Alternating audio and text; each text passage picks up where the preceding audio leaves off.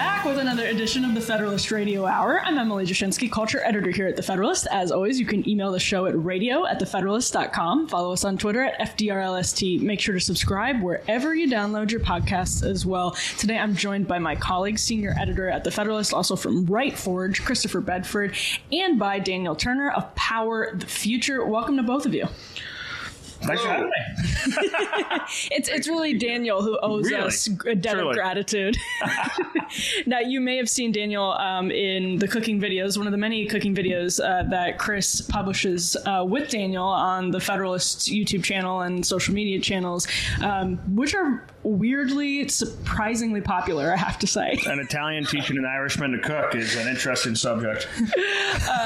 so I, I saw actually, and I didn't realize this was going to coincide with Joe Biden, the, the one year anniversary of Joe Biden's time in office, um, his inaugural anniversary. Daniel, I actually thought of you as soon as I saw this that basically the renewables situation in New England was there was a situation brewing there that felt a little bit perhaps like what Texas experienced um, just a year ago, if folks remember that awful snowstorm. Um, and, and Daniel will have an op ed on this coming out in the Federalist soon, um, looking back at one year of Biden's energy policies in light of the winter and, and what certain communities are experiencing. So, Daniel, as you look back um, on a year of Biden's energy policies, what are you seeing? Yeah, you know, they're they're a cumulative. Uh, uh, we're feeling we're feeling the result of cumulative actions, and that is why gas prices are so high. That is why home heating and utility prices are so high.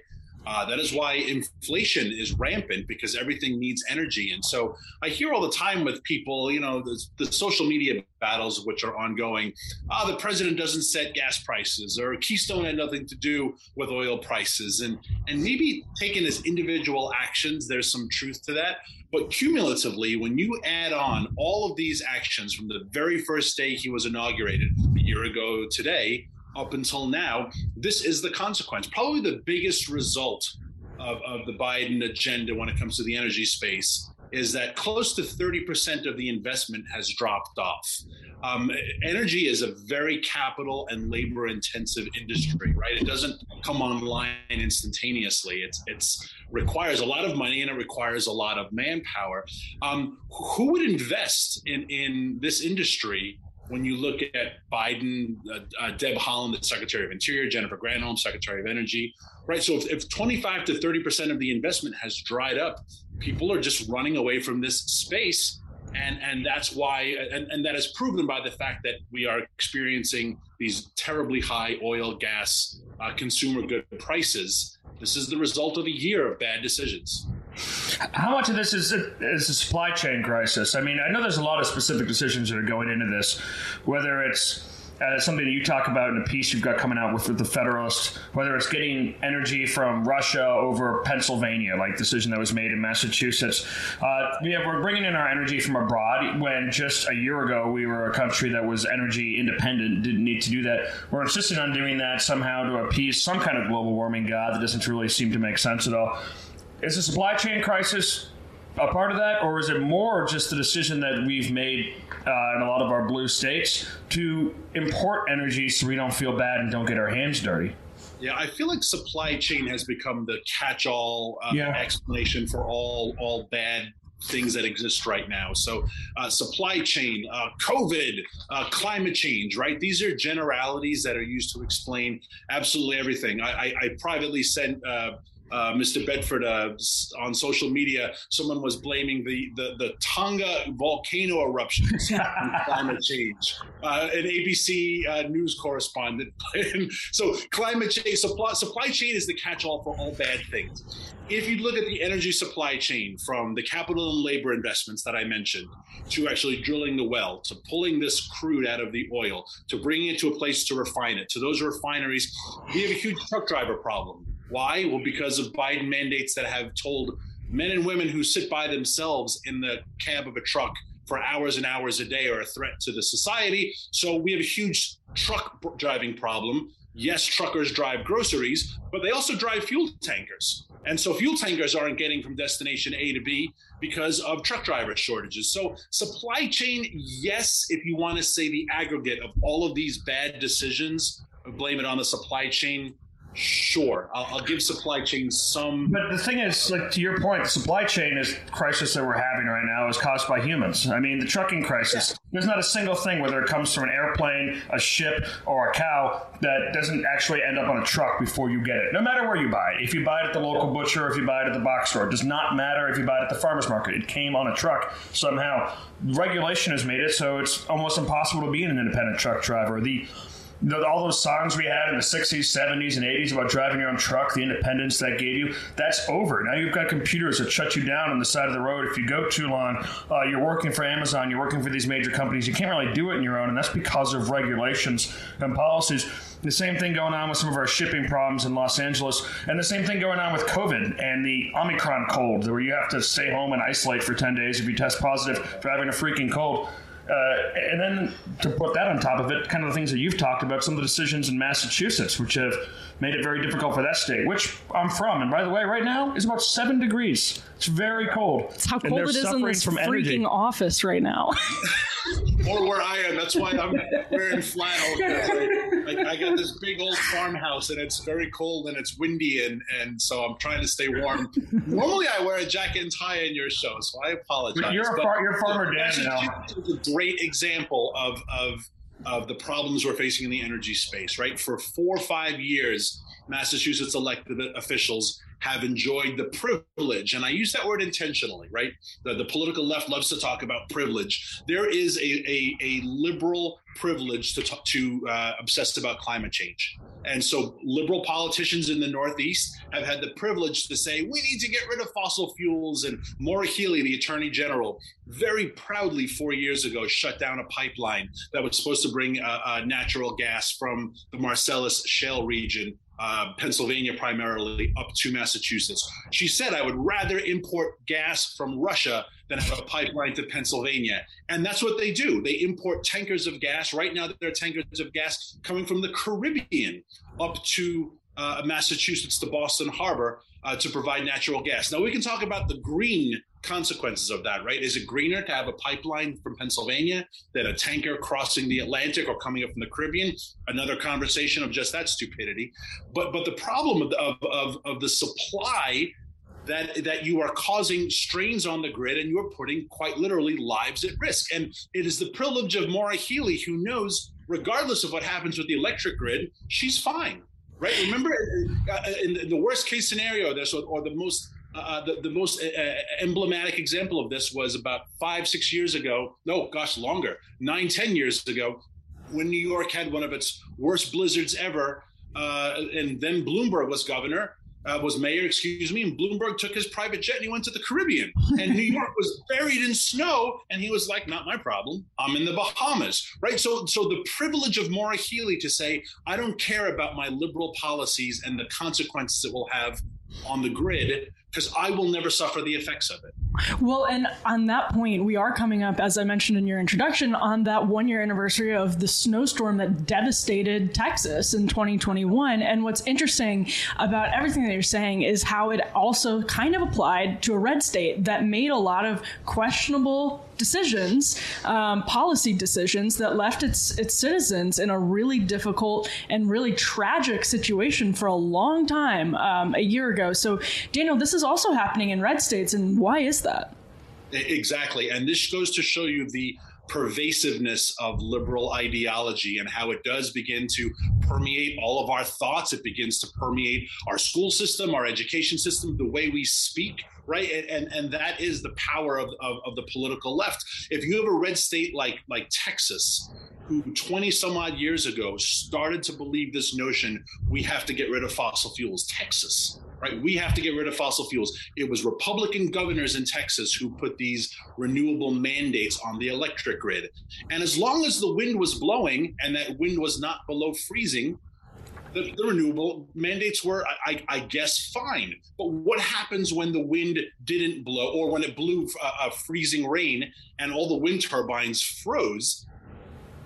Let me be technical. They didn't freeze. They turned them off deliberately because if you left it going with blades of ice, it shoots that ice over a half mile. It's like Hell yeah. That sounds amazing. we should put them on the border. they turned them off deliberately in that in that time period. And what happened? 246 people died from the elements. And and I mean this without sounding dramatic. I can't name one of them. And that's tragic, right? Like like they are 246 families that probably a, a year later are still mourning the loss. But there's no monument there's no statues right? We don't have marches and protests. They died because of liberal policies uh, liberal policies that convinced republican governors right. to put these mandates in place. And that's going to happen more and more as our listeners know, we are unrepentant followers of celebrity trends and celebrity news at Federalist Radio Hour, but recently I learned something new about an under the radar investment that some of the ultra wealthy have been quietly funneling their money into for generations, and as you can imagine, it really piqued my interest. Famous folks are, of course, known for touting their art collections, but you no longer have to be a coastal elite to invest in one of the oldest asset classes of all time, because Masterworks is making adding art to your portfolio portfolio possible. Masterworks gives investors just like you access to the asset class that had low correlation to the S&P 500 over the past 2 decades. Masterworks even achieved a 32% and 31% net return for investors based on the sale of a Banksy and Condo piece in 2020 and 2021 respectively.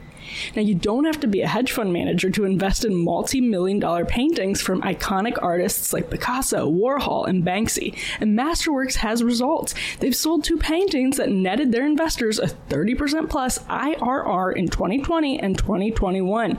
Even better, our listeners get priority access to their newest offerings. Simply go to masterworks.io slash federalist to get started. That's masterworks.io slash federalist. Before deciding to invest, carefully review the important disclosures at masterworks.io Can and sorry, Chris, I'll let you jump in, but I, I, have another question about that. A, lot of people on the left who purport to be against the influence of special influence, special interests, um, and corporations and everything like that.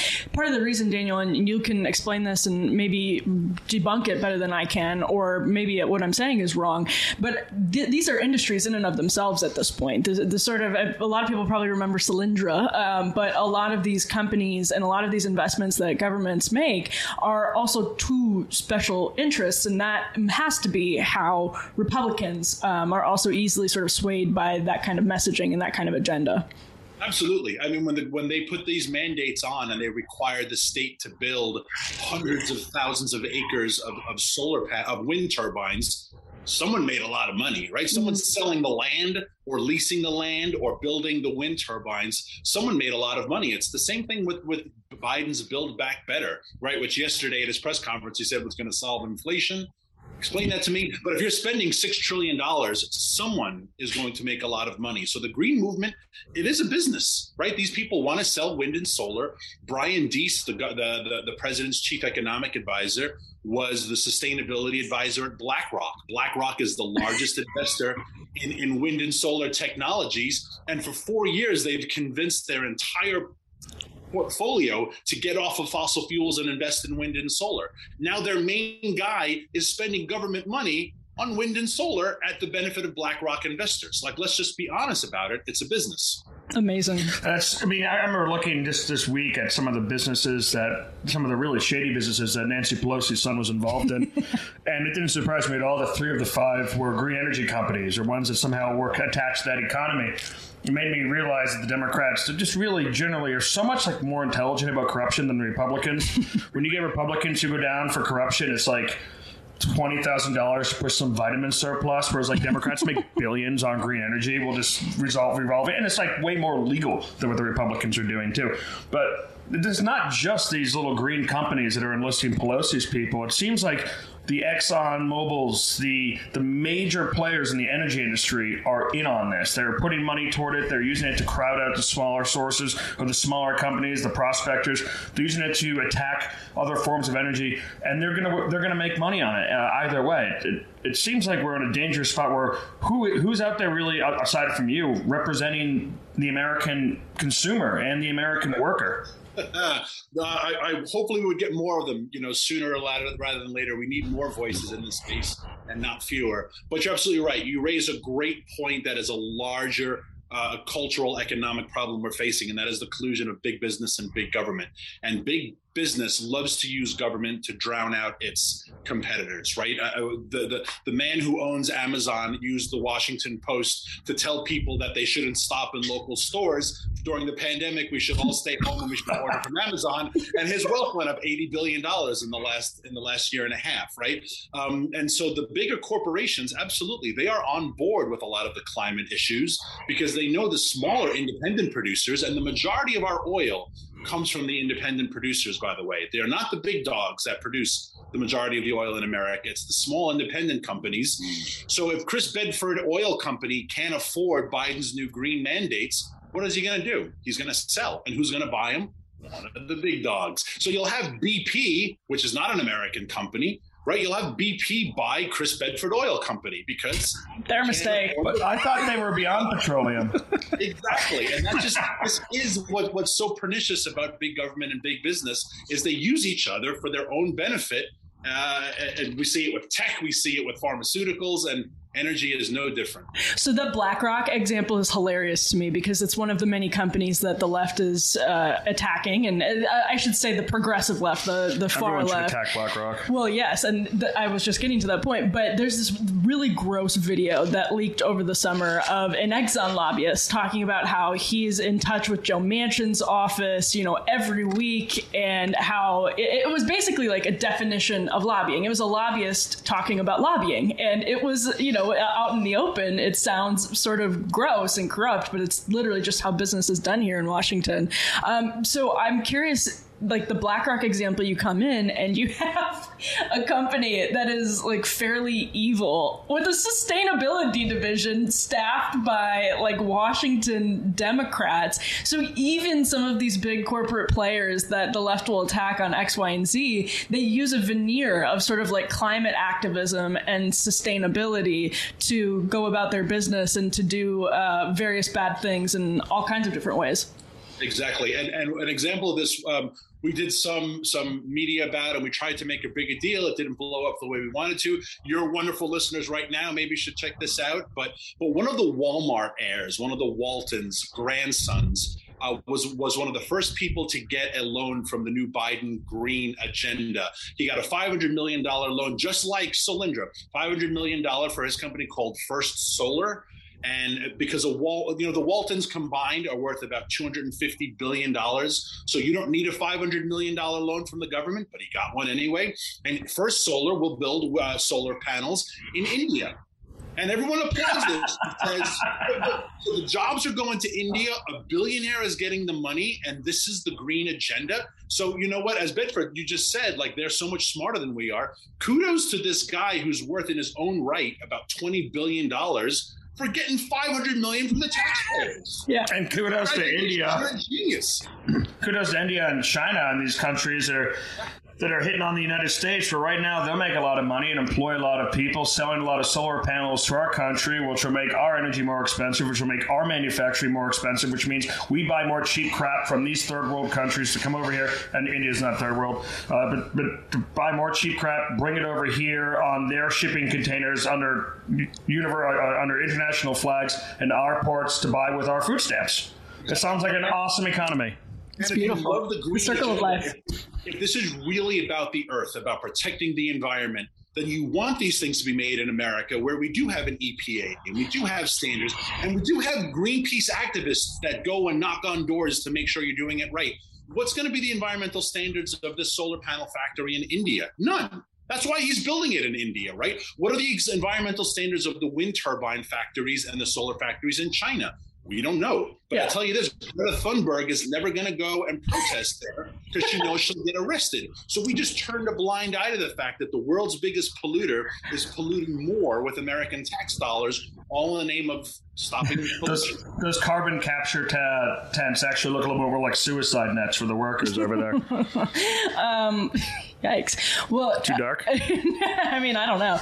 Uh, True. Daniel, so the, the other question that we should obviously touch on here is the, the nuclear question, um, because I'm curious as to how you will describe this. I mean, I know that you're going to hit on this really hard, I imagine, and I, I want to hear exactly how you lay the case out, but how are we supposed to take people like John Kerry seriously? Um, how are we supposed to take all of these sort of leftists seriously when they do not embrace nuclear, when they fight nuclear, and when you have John Kerry embracing China and try- making this argument explicitly that we should put China's human rights record on the back burner because of climate, to work with them on climate, which they're not really going to be worked with. Uh, that that's, seems fairly obvious.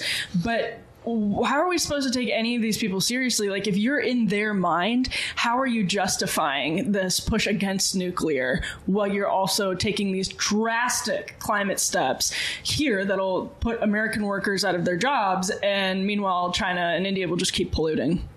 it shows you how defining the terms is key to this argument because the fact that nuclear is not defined as green is just an absolute joke, right? I I mean, countries like France get almost 80% of their electricity from nuclear power. And if the French can do it, why certainly can't America do it, right? So they have to keep shifting what, what is what success looks like.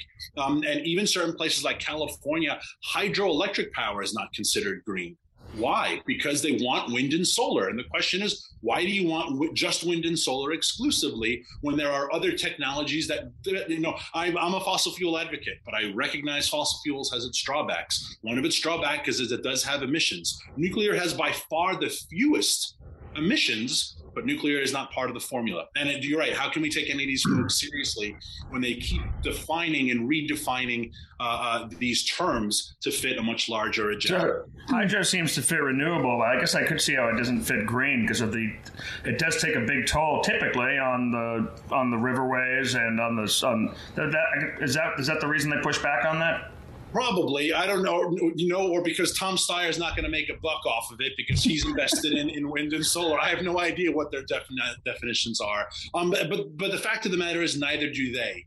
And in this process of trying to figure out all these games, uh, you know, for good or for ill, the government is what provides us with our electricity right now. They do run the electric grid, you know, and I wish I could have a coal plant in my backyard. I would, but I can't. I'd rather have a, you know, or a small nuclear uh, plant. I would, but I can't.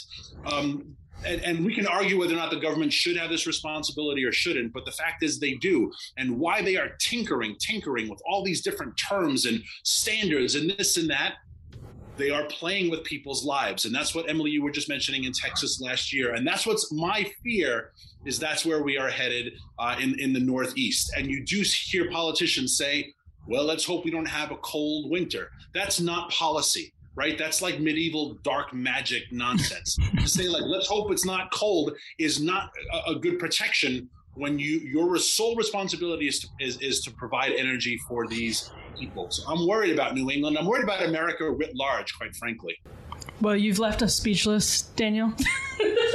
I'm I worried. wish I had too. better things I mean, to say. I mean, it's been a it's been a tough year. You know, you watched that press conference yesterday. Yeah. we were talking about Ukraine. You know, at no point Joe Biden said, "Well, you know what? They're never going to have a problem with natural gas in Russia because it's forty percent of Putin's economy." But you know what? He didn't tell Putin he should go to wind and solar. He said just keep selling natural gas to Europe. So why can't we sell natural gas to uh, it's because it, we're it's crazy not, trying uh, to figure it out. I, I truly think that so much of this agenda is just against the American worker, and they don't want it here. They want it out of here. Just like um, the, a lot of the people who will gladly pick up maybe meat at a grocery store uh, think it's really barbaric to go hunting. Uh, Yeah. They're fine getting their, their energy from foreign countries, but they sure don't want it to be done here, done actively, employ Americans.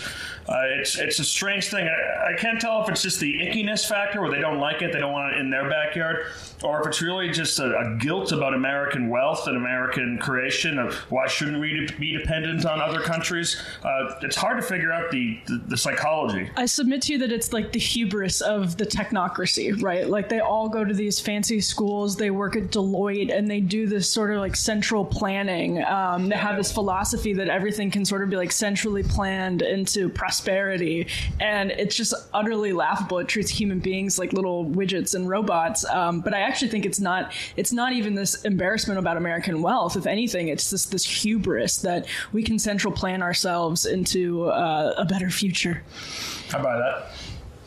Yeah, totally, and that's and that is where Biden is is is a classic example of that. People ask me all the time, what can he do to improve the energy industry? What can he do to make things better, lower prices? And the question is, there's a lot he could do, but he never will, because as you just said, Emily, he truly believes that as the man in charge, as the president, as the head of government, he knows what's best, and his tinkering and his playing and his mandates and this that will bring about this perfect society when the fact of the matter is the only way to make things better is to give free people the freedom to do what they will always do best which is produce more for less the most sustainable and economic way for the greatest number of people we've been there before as a country we can do it again but it requires a belief in freedom and Biden doesn't have that belief.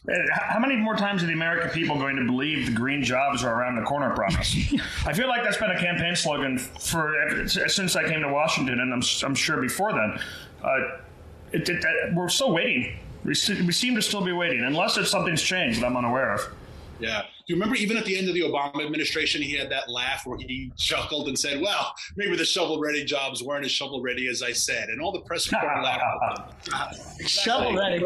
In that process, though, lots of people suffered. 11,000 Keystone guys, and I've talked to a bunch of them, all lost their jobs. No one has ever you know, gone back to them and said, "Did you get your green job?" As John Kerry promised, right? 246 people died in Texas in storms because they quite literally froze to death. No one's gone and asked their families. No one's brought them to the White House. You know, uh, um, because that's not a politically sense, a politically advantageous cause, right? So again, tinkering and playing, and people are suffering in the process, and it's just well, I think we have our assignments. I think we do, and I was just going to say my takeaway is that it's not politically advantageous because it is uh, it infects both parties. It's it's sort of a transpartisan issue at this point. Daniel Turner of Power the Future, thank you as always for your insights, and next time we'll have to ask you for some recipes.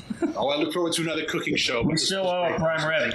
You do. You owe prime rib, and I'm going to make the uh, Wisconsin uh, Supper Club drinks. I can't wait. Yeah. All right. Well, you've been listening to another edition of the Federalist Radio Hour. I'm Emily Jashinsky, culture editor here at the Federalist, joined today by my colleague Christopher Bedford, senior editor, also from Right Forge. We will be back soon with more. Until then, be lovers of freedom and anxious for the fray.